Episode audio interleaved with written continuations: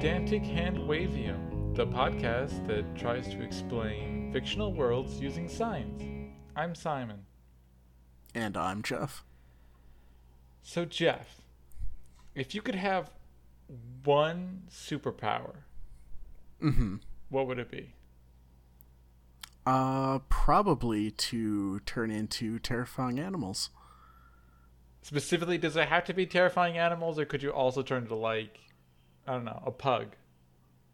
Uh, well, maybe a chicken with phoenix plumes, but that's about it. okay. uh, yeah. So, so there's a book series that I, I know, and and you might also know. Um, You might know me or the listener. uh, you, Jeff, the person I'm talking to. Okay, that's that's good because I was confused. yeah, I guess I am talking to a larger group than just one. Also, you, the listener, might know it's the Animorphs. You know those good old books from the '90s about five American teens who could turn into animals. sure, that sounds like a thing.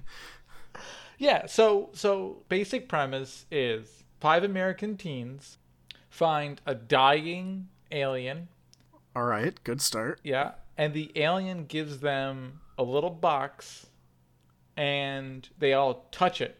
And when they touch it, they gain the power to turn into any animal that they have touched. Oh, is that how that works? I thought they could only turn into a one animal. Mm-mm. I mean, other than human, of course. so so they can turn into anything that has DNA. Um, and they store that DNA, so they can be like, I have a tiger form or a chimpanzee form. But or they tardigrade form. or or yeah, I guess actually, if you had like fungi on your hands, you could turn to fungi or like bacteria. How would that work? Mhm. I don't think anyone does that. Anyway, Maybe, yeah. Maybe it has to be like eukaryote. You, eukaryotic? Yeah, I don't Yeah. think they turn into anything that's not a eukaryote. Mm-hmm. I don't even think they turn to fungi or plants. I think they only turn into animals. So maybe it also has to have like a similar cellular structure. Or nervous system. Yeah. Yeah. Oh, I do think they turn to bugs. Ah, well, there goes that idea. Thanks for shooting another one down, Simon. sorry. Sorry. yeah, they definitely turn to invertebrates canon. because they turn to starfish. Yeah. Okay, I'm sure there was a purpose that that suited. I think actually there wasn't. I think one of the women They were the just group- testing it out. Yeah, it was like, hey, this would be cool if I was a starfish. And then she gets cut in half, and there's two of her, and they each have like different parts of her personality, because you know that's how that works. Mm, okay. Uh, yeah, so one got left brain and one got right brain, and they're really leaning into that. Yeah, yeah. Remember how I was saying that this book is pretty much the equivalent of the Richard Feynman lectures on quantum electrodynamic theory in terms of science? Did you say that? Yeah, you don't remember that? uh, no, I must have zoned out. yeah, so so this oh, well I found listener while I was listening to this while I was researching for this that a lot of the parts of this book aren't so much actually like science fiction as much as they're just like plot development, Hmm.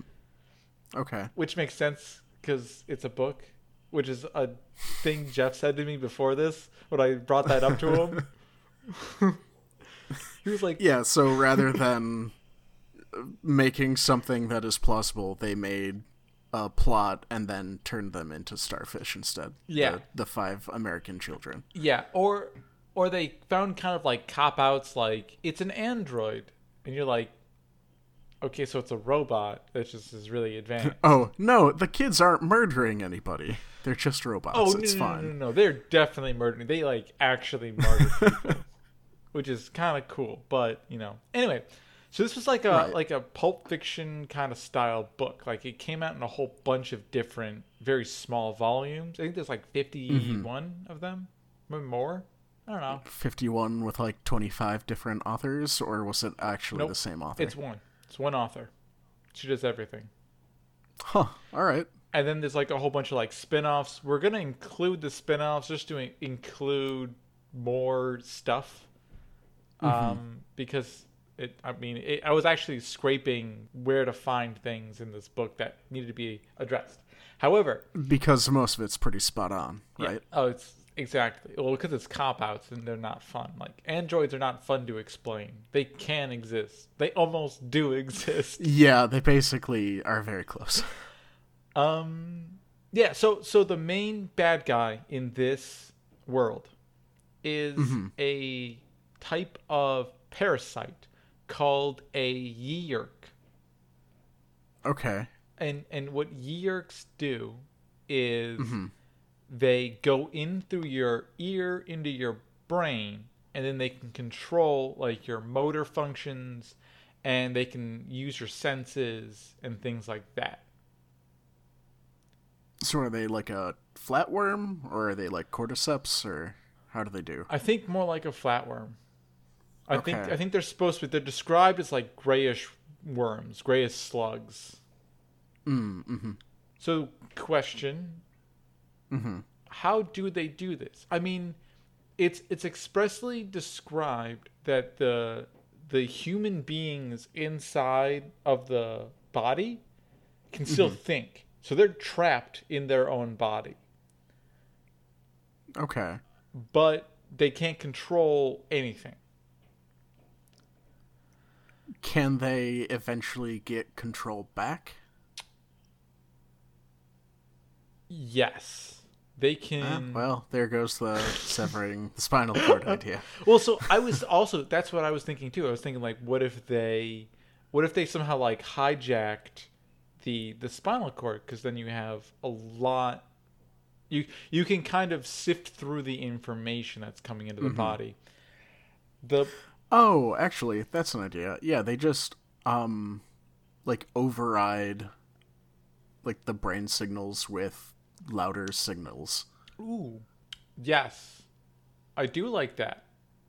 Yeah. especially if you do it like so the neurotransmitters that are used to control movement and control like a lot of the a lot of the body the idea you have is is that if they overproduce that more than the human can the humans uh production of those things will diminish Oh, actually, or um for like neurotransmission, chemical transmission, they produce uh like the the parasite produces something that uh otherwise blocks uh reception of those signals Mhm.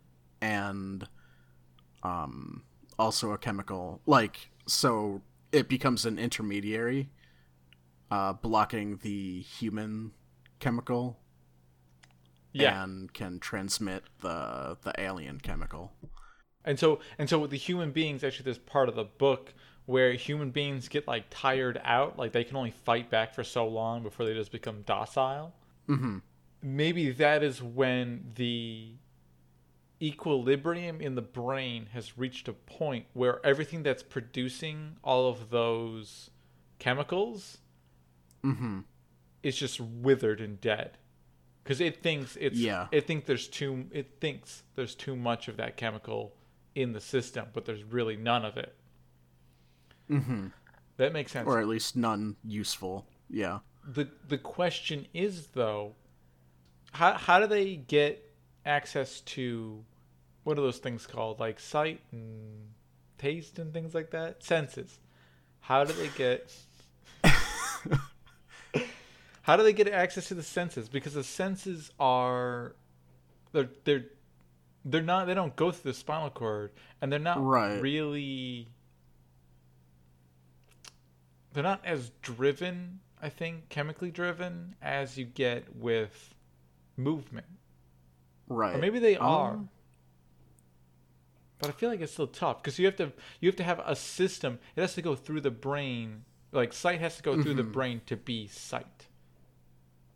Right. Yeah. So how does the parasite intercept those signals? Yeah. Or or does the parasite not intercept those signals and instead can compute See the problem is is that like if the Yeerk can take over anything that has a brain, which is kind of in the in the books, like even alien brains, how is it going how is it taking in drastically different information and being able to be like, "Oh, this information is sight, this information is taste." Yeah. Um that is a good point because they would be likely handled very differently. Like the signals, the Yeah, yeah. input would be handled very differently. Yeah. Um, I think maybe because there would be like just too many different ways that uh, those inputs could potentially be coming in from different, you know, aliens or animals that they're taking over. Um, it's not necessarily the host's senses that the parasite is using. Uh, it has some retention of its own senses externally. So the thing is, that it's it's specific that the Yeerk actually have almost no senses in their in their Oh, natural so it is entirely reliant. Yeah. Huh. It, it it pretty much only has like sense of like in their natural habitat, Yeerks pretty much have like a sense of I think touch, and they just float around in pools and mate, and that's pretty much it. And then they wait for more intelligent creatures to walk by, and then they infect them. Or or not more Right. intelligent, but more uh, what's the word? Sentient? Yeah, not even sentient. Just just things with but it's not. It doesn't have to do with like a level of intelligence because they are uh, intelligent, sentient creatures. It has more to do with things that have a body and have senses, unlike the Yeerks. So more just complicated, probably more complex creatures to come by, Mm, and they can mm-hmm. hijack that. So I'm wondering if what is what is something that's got to be completely I- mean I mean so we can assume sound and sight Mhm. are probably going to be based on the same in every or what we would call sound and sight are going to be based in every creature the same like it, it's going to be light waves and it's going to be sound Mhm. waves even, Right. yeah even if you have something like sonar which bats can see that's really hearing that's being used to Mhm. do spatial reasoning Yeah, well, the issue's still, you know, it's unloading all of the sense processes on the host brain, yeah and it has to pick up those signals, and, you know, a alien brain would handle those differently than a human brain, potentially. yeah what, what so, yeah. yeah. it's really difficult to, like, how would it, it, it, it would have to interface with the human What- brain, what- or with some brain. what I'm seeing is is that the Yeerk is really like a Linux operating system, and it can interface with both Windows and Mac computers by like mm-hmm. wine wrapping and doing whatever that does to do Mac. I don't know why you would do that with a Linux system, but but maybe that's how it is. Maybe it finds the most general interaction. So it finds like the binary of the sensory system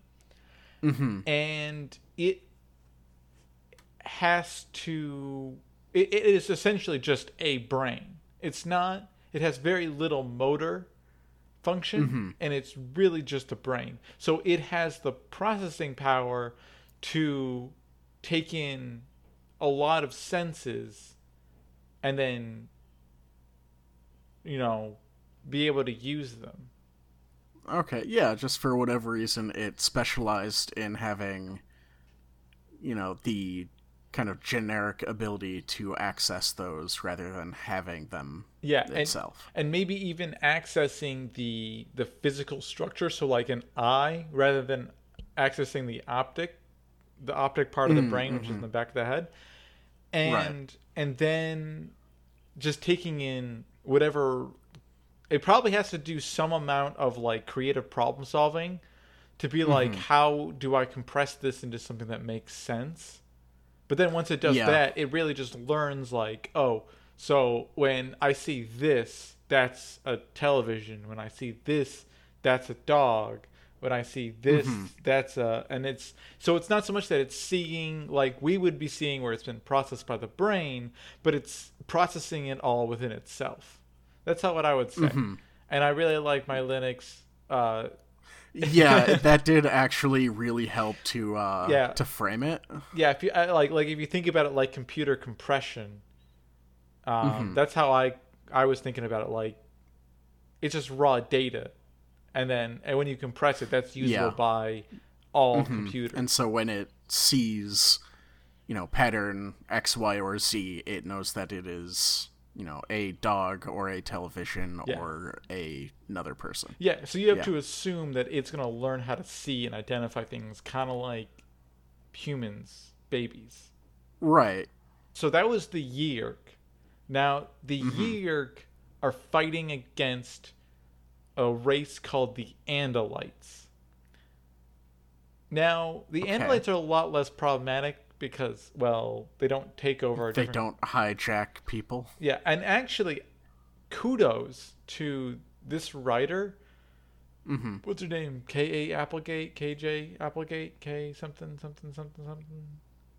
uh, I will get don't this. know I have it. I have it open. K A Applegate. It is K A Applegate. Yeah. So the Andalites are like this more technology based race, mm-hmm. or like the more more scientific based race that are. So the the the problematic thing is is that they're like they have like a body of a deer. They look like a chimera actually from like mythology. Like they have okay a body of a deer, the tail of a scorpion, then the torso of a human, um, but with a face that's like got no mouth, got a weird nose, and then eye stalks. So the reason, all right those seem like very different things and i don't know why they would have all of them but that's the thing is that what I like about it is that at least it's not an alien that looks exactly like a human. And actually, a lot of the aliens in this mm-hmm. aren't supposed to look like things that are like easy easily recognizable as earthly. However, this does look earthly.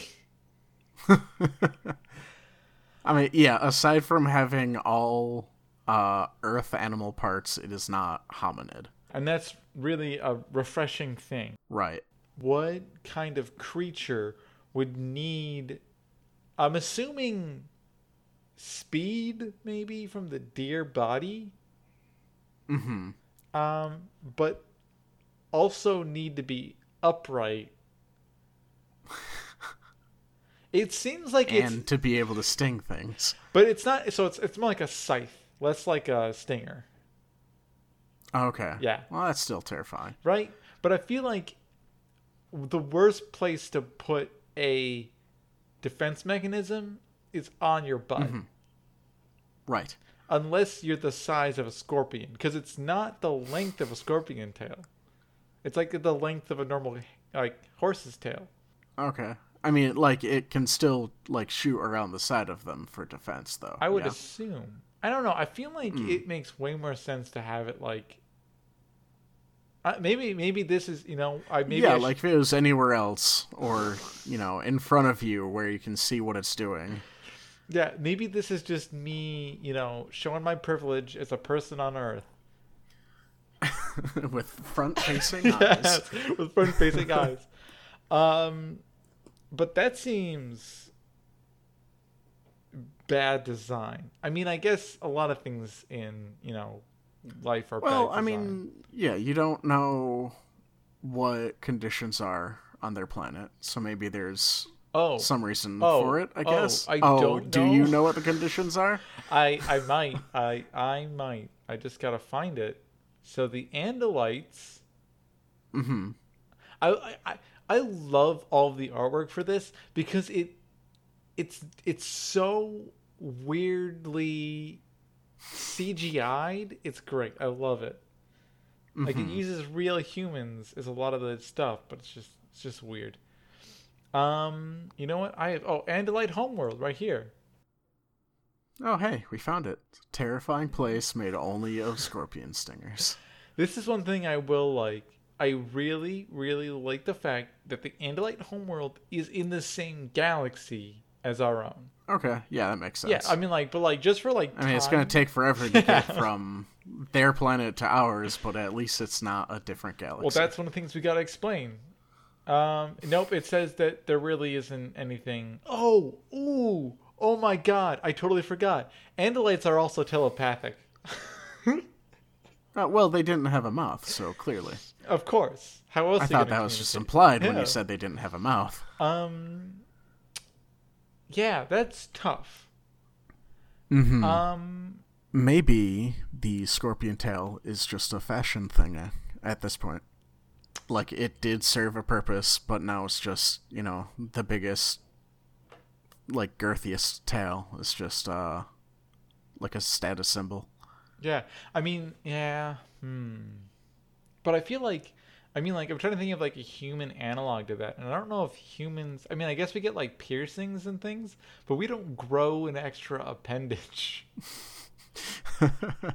well, it's, um, I mean, I mean, go ah, ahead. like a mark of nobility or something, you know? Oh, so you're saying more like um like a beard, Sure, like yeah. um yeah, that's not a. That was kind of an open. Yeah, it's still not, like, great. I mean, the way that human societies have found very specific phenotypes to be uh, like a mark of a higher status. mm, mm-hmm. So, like in a lot of um, Indian castes, there's really specific kind of looks that people have, like jaw shapes, nose shapes, things like that, that kind of indicate that they're from a higher class. And you get that a lot, I guess, probably in like, I don't know. I can only think of it in in that context. But but I know what you're saying, and and I think, I think that might work. Are you saying that that normal, normal creatures have just like normal tails?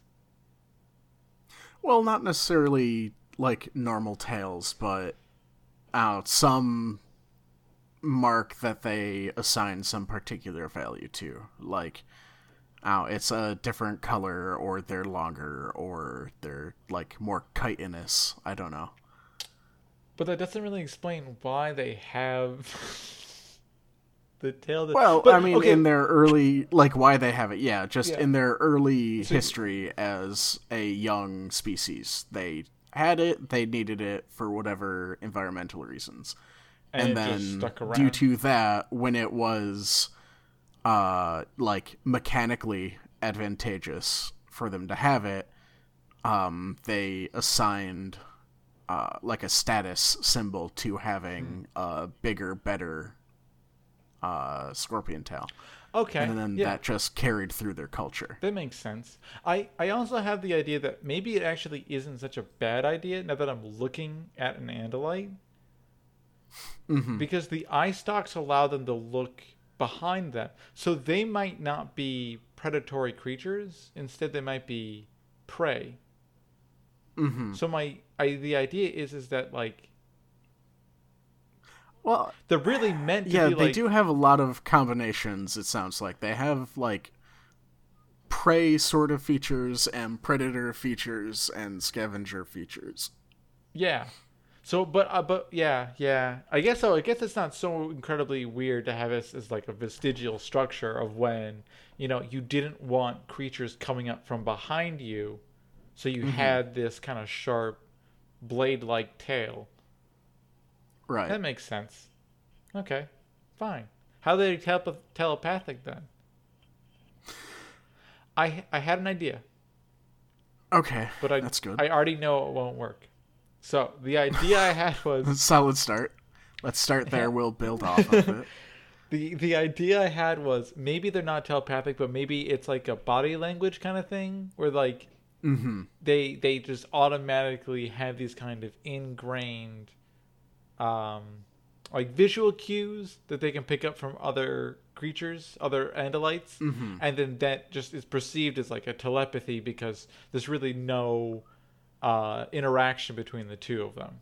Okay. I mean, you might not be too far off. Like it might just be a subtle, like, um, like visual language that is Yeah. uh, supplemented with pheromones or something. Yeah. the The problem is, They also talk to people. yep. oh my gosh, uh, I hate telepathy. I hate telekinesis and telepathy. Why can't you just do things that actually have physical representations? Like it's not that difficult, Right. Yeah, and it's it's difficult to see any sort of mechanical processes to try to explain. Right? Um. Um Yeah, because like unless they're like really enormous magnets that for some reason can mess with brain signals. Even then- then, like they would have to know very specifically how to do that to communicate to other types of brains. That's that's true. Um. Hmm. Hmm. Now, are they able to just straight communicate with humans or is there a um They are. Yeah. like a a time period where they're trying to figure each other out? Nope. I believe there's they're almost automatically able to communicate with humans. However, I have an idea. hmm What if you know the the earworm from the earfish from The Babel fish, Yeah. yes, from uh Hitchhiker's Guide to the Galaxy. So, what if you had a, a Babel fish like parasite that was excreted, like a like excreted by the Andalites, that could hijack or sit inside of your ear and and make noises based mm-hmm. upon the like pheromone or visual cues or sound pressure waves that the andalite's giving off. So you can if you were to like see an andalite for the first time instead of like a vacuum where they couldn't like like they couldn't reach you with this kind of I'm assuming like cloud of spores or something, Right. then you wouldn't be able to hear them. But as soon as you like breathe in that that spore air or it, That you know- good good babble spore. yeah, yeah. Babel spore. That's pretty cool. Uh, how about that? Um, I'm not against that. Like it could be um like made specifically to task. oh, excuse me. Specifically to task for each flavor of alien that they try to communicate with. Yeah.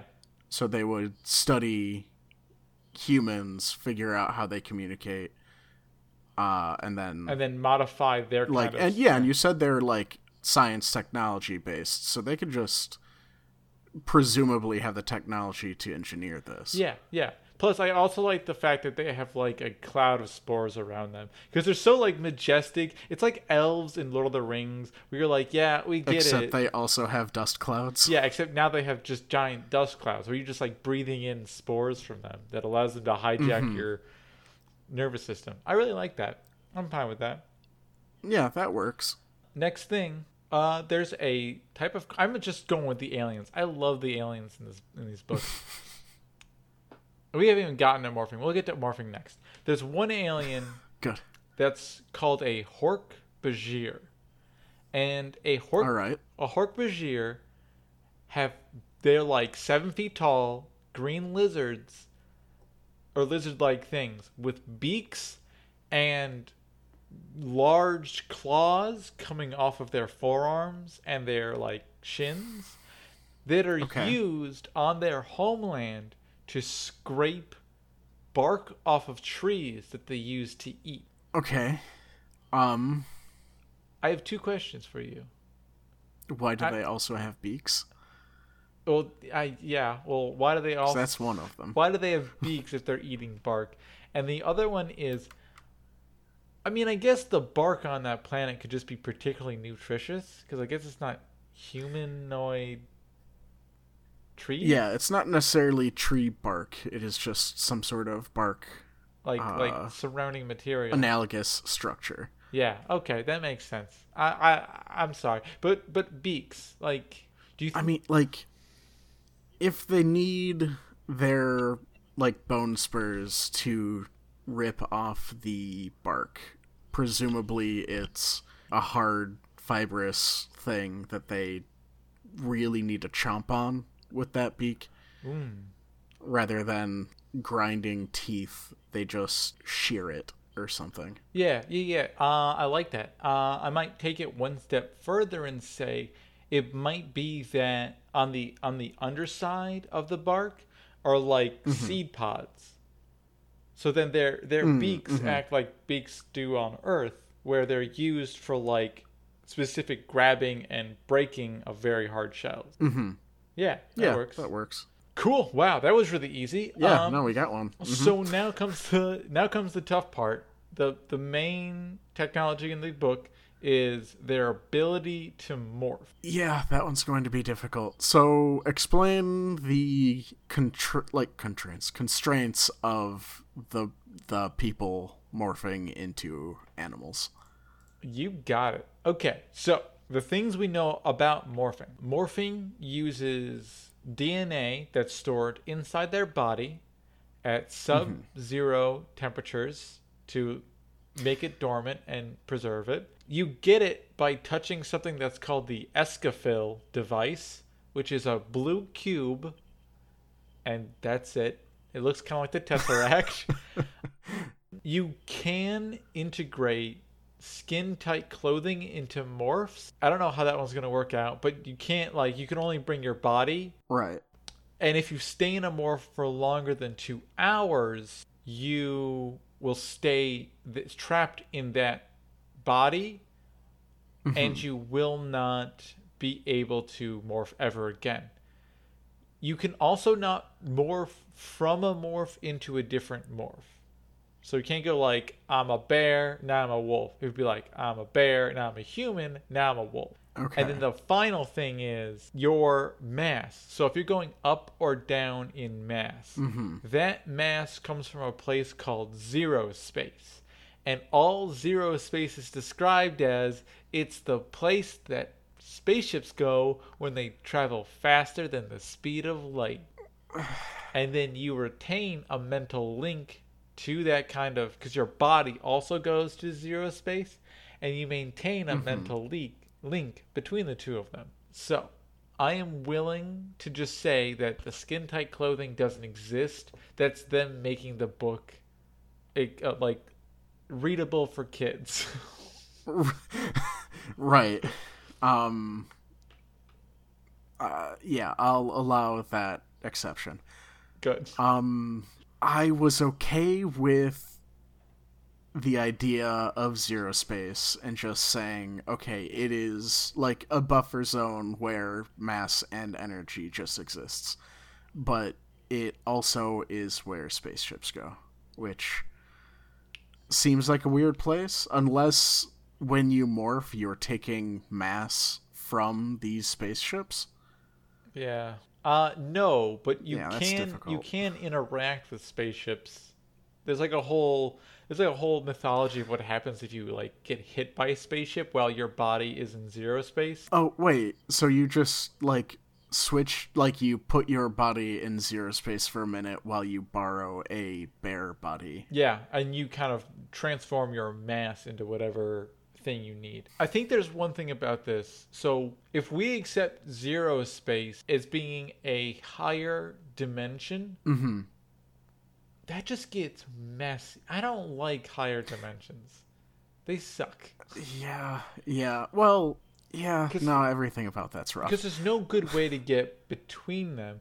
You could say maybe like a different universe, kind of do like a Stranger Things kind of Mhm. hole with it, um, which I'm fine with.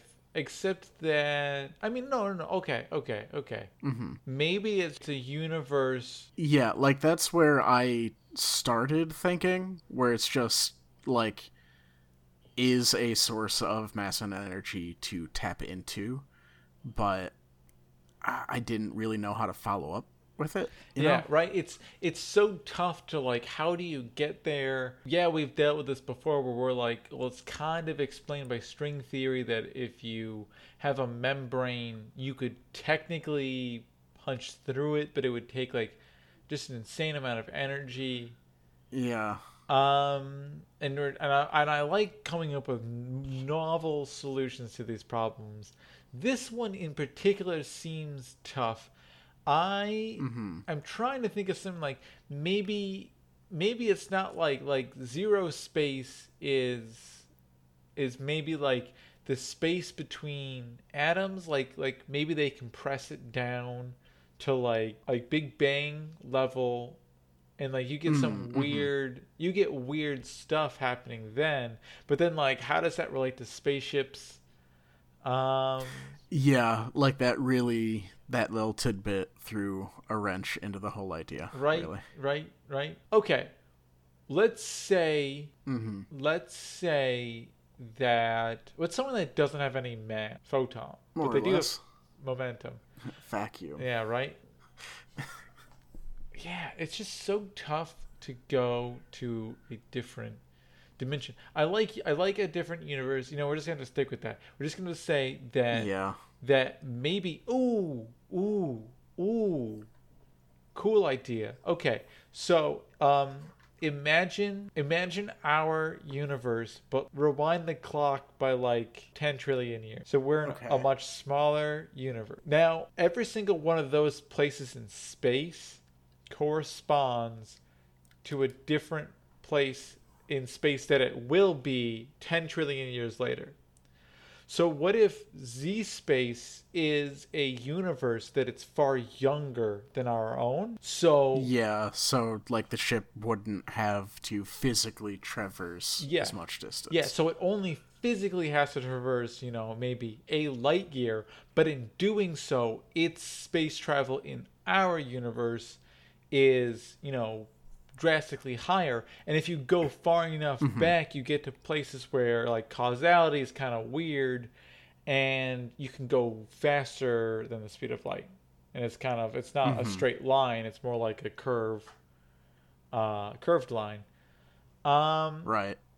so I like that idea, and then and then maybe we can just do like how do you get there? Maybe you're not getting there. Like that's what it is. Like maybe that's what the the Escafil device allows you to do is you are able to essentially like take all of your mass and then turn it into like a like an amount of energy that you can then siphon through like maybe for like yeah like you can siphon Okay. it through a like a, a much smaller hole to Mhm. get into Yeah, a different universe Is more plausible. Well, I mean, it's it seems more doable than just like poofing the body somewhere else. so then let's do like the mental link is not i'm not i'm gonna say this, the mental link is not from zero space that's i hate that it's bad Yeah, that doesn't make sense. Yeah, and like like how would you have that good of a connection? I feel like I feel like your brain is still your brain. I mean, if we're thinking of this it's like it's like uh uh not you replacing like swapping your body out, but instead turning it into something new. I feel like the Escafil device will identify what your what your controlling body is, and it'll try and change it as little as possible, which makes sense because brain cells don't uh, regenerate or change nearly as quickly as the rest of your body does. Mm. So that's probably kind of how it identifies. It's like, okay, when I change, what's the things that are changing the quickest? The things that are changing very slowly. Okay. Yeah. Yeah. Like yeah, so they remain more constant. Yeah, and they remain more like uh, relatively human in brain structure if mm-hmm. not like structure, chemistry. yeah, yeah, yeah, and maybe not even brain size so much. I don't know how to get over like they still have their own intelligence, but it might be that they don't have the capability of learning as quickly. So so they still have like their mm-hmm. human memories, they still can like put things together. They remember that, but they don't have like like they'd have a really tough time with like object permanent and things like yeah. that. Like they can't synthesize new information. yeah.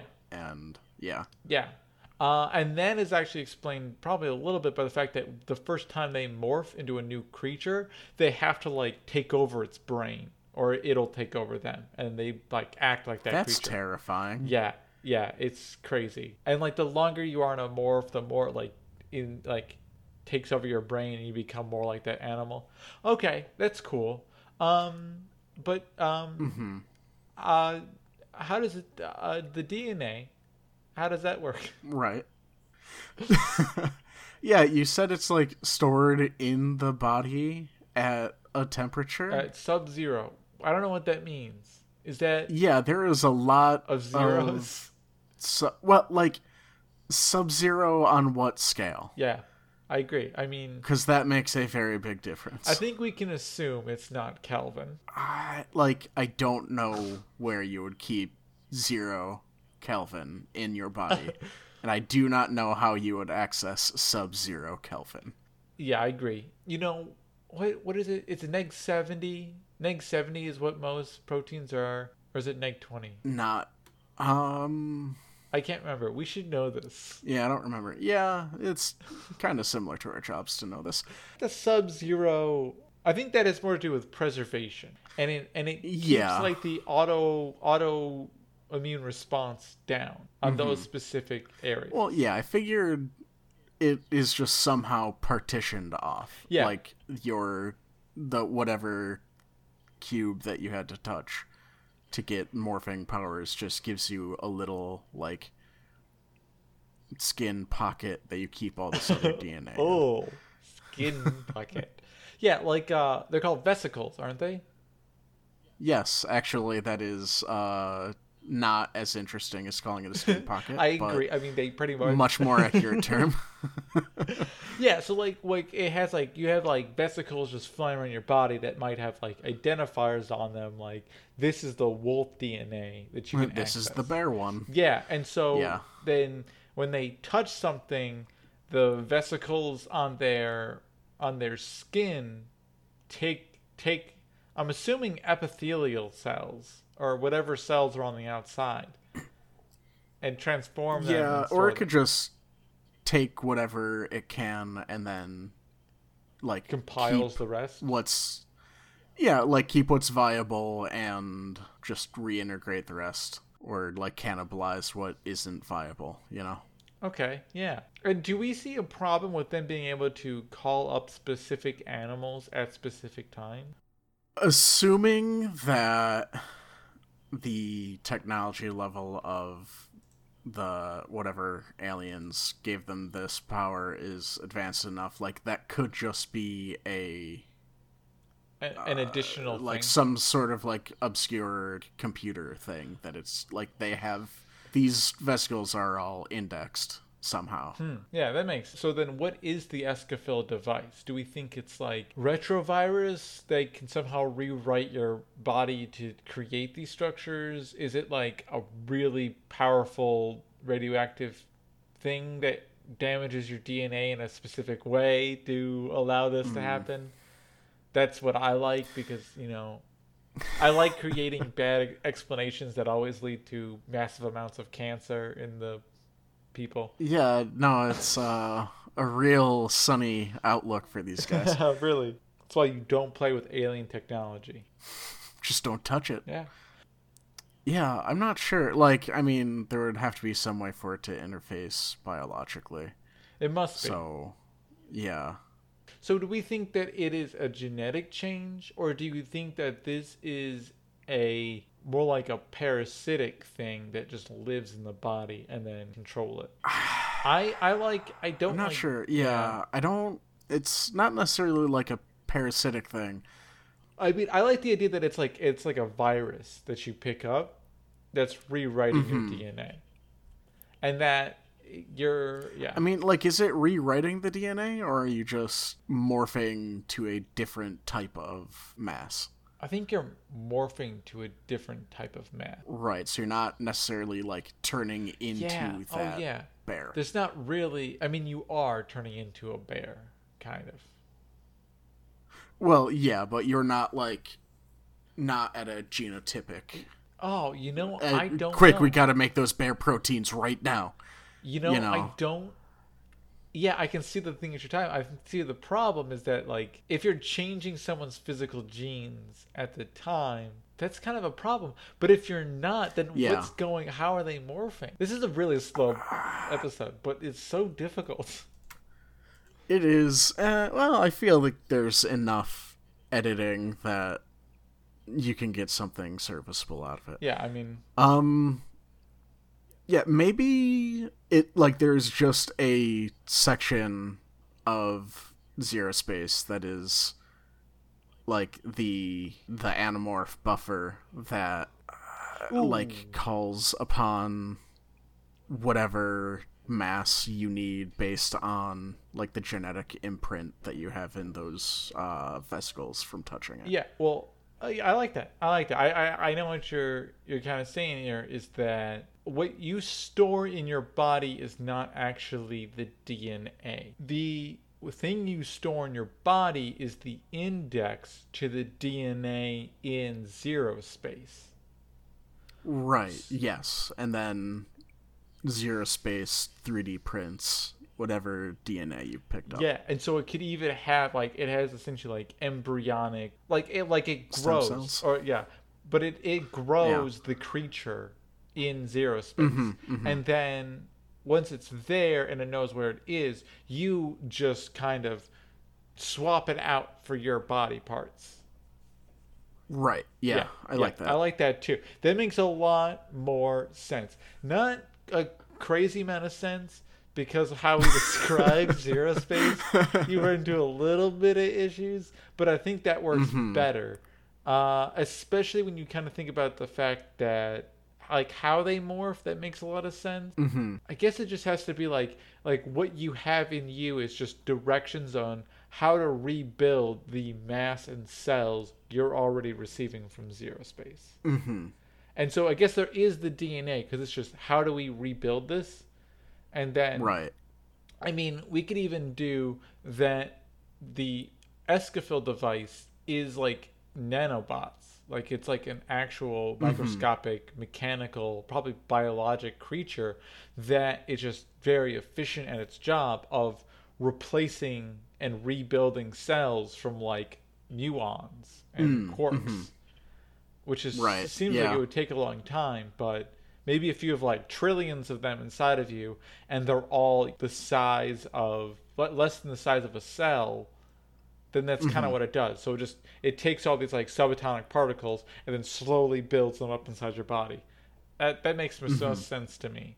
And what you're like trading with zero space are just subatomic particles or you know maybe just pure energy that you that you just have like uh like eh, you know what to go back to it it's another compression issue where Yeah. you have like the you have the codex to how to read that file type and you're just rebuilding you're just you're just uncompressing the data that was just compressed mm-hmm. so you're probably not getting everything you probably have like you know a couple of problems with your creature that's being built But it gets you most of the way there. yeah it probably gets you close enough you know Okay. Yeah, that seems like a much more in-depth explanation Than we ever go into. what the books give us. Yeah. I don't know if it's better, but it is more involved. I think it's better. I, I always think more involved is better. Because even if you're like swinging wildly at quantum mechanics, at least you're trying. Eventually, you'll be right, depending on how long we research quantum mechanics. yeah, yeah. Like if you're really bad at writing science fiction and you don't know how the science part of it, just wait, you know, 20 years and then people will think your science fiction is quaint. Right. yeah. That's all you have to do. Anyway, I think that's everything I had. Man, we did not do a lot. Yeah, I think we covered. Yeah, aside from whatever robots, but we can just assume that like those are robots. Yeah, and we're not even gonna get into Taxxons, which are like these like bug creatures that eat everything. They're crazy. They're aliens. They're just aliens. They actually exist. Like they Space locusts. Yeah, they're space locusts. Actually, that's a pretty good description of them. But they're like space locusts that are like eight feet long. They're a, from a highly oxygenated planet, and they breathe through their skin. Anyway, Sure. thanks for listening to our podcast. Rate and review us on. uh, I was going to say YouTube. You can do that too. Uh, also, iTunes would be great. Yep. Uh, or Stitcher. Tell your friends about us. or any of the other pod podcatchers. Yeah, any place that you listen to podcasts, you can probably find us. Yeah, yeah, we're everywhere. Spotify, you should listen to us. We're also on YouTube. You know, I realized the call to action doesn't make much sense. Why? Because you have already found us. What you should really do is like and subscribe. Take your friend's phone and subscribe Yeah. them to us. Yeah, that's exactly what you should do. You should give them give them the phone and be like, "Hey, have you ever wanted a really bullish white guy tell another white guy that all of his ideas are bad? You should listen to this podcast." Uh, yeah, that's a great selling point. I think. I think I think that's the best selling point. I get to be mean to Jeff. What else? Go to our website, pedanticandwavium.com. Give us suggestions. yeah, you can also email us at pedanticandwavium.com. Uh, yeah, Yeah. contact at pedanticandwavium.com. That's what it is. Yeah, it's on our website. Thanks to Joe Sobchak for our theme music. Mm-hmm. Mm. And Uh, uh, that's it. yeah, Have a good you day. too. Uh, or, well, I was talking to the audience. I Oh. don't care what you do, Well, Simon. oh, that's a little, little mean. I uh, mean, have a good day, depending on where you're listening. Good night. Sweet dreams. we love you. Uh, have a great day at work. Well, I respect you as a friend. Um, I want to keep this platonic between us, listener. uh, yeah, that about covers it. yeah, it does. Goodbye. Um, I'm I'm Simon. And I'm Jeff.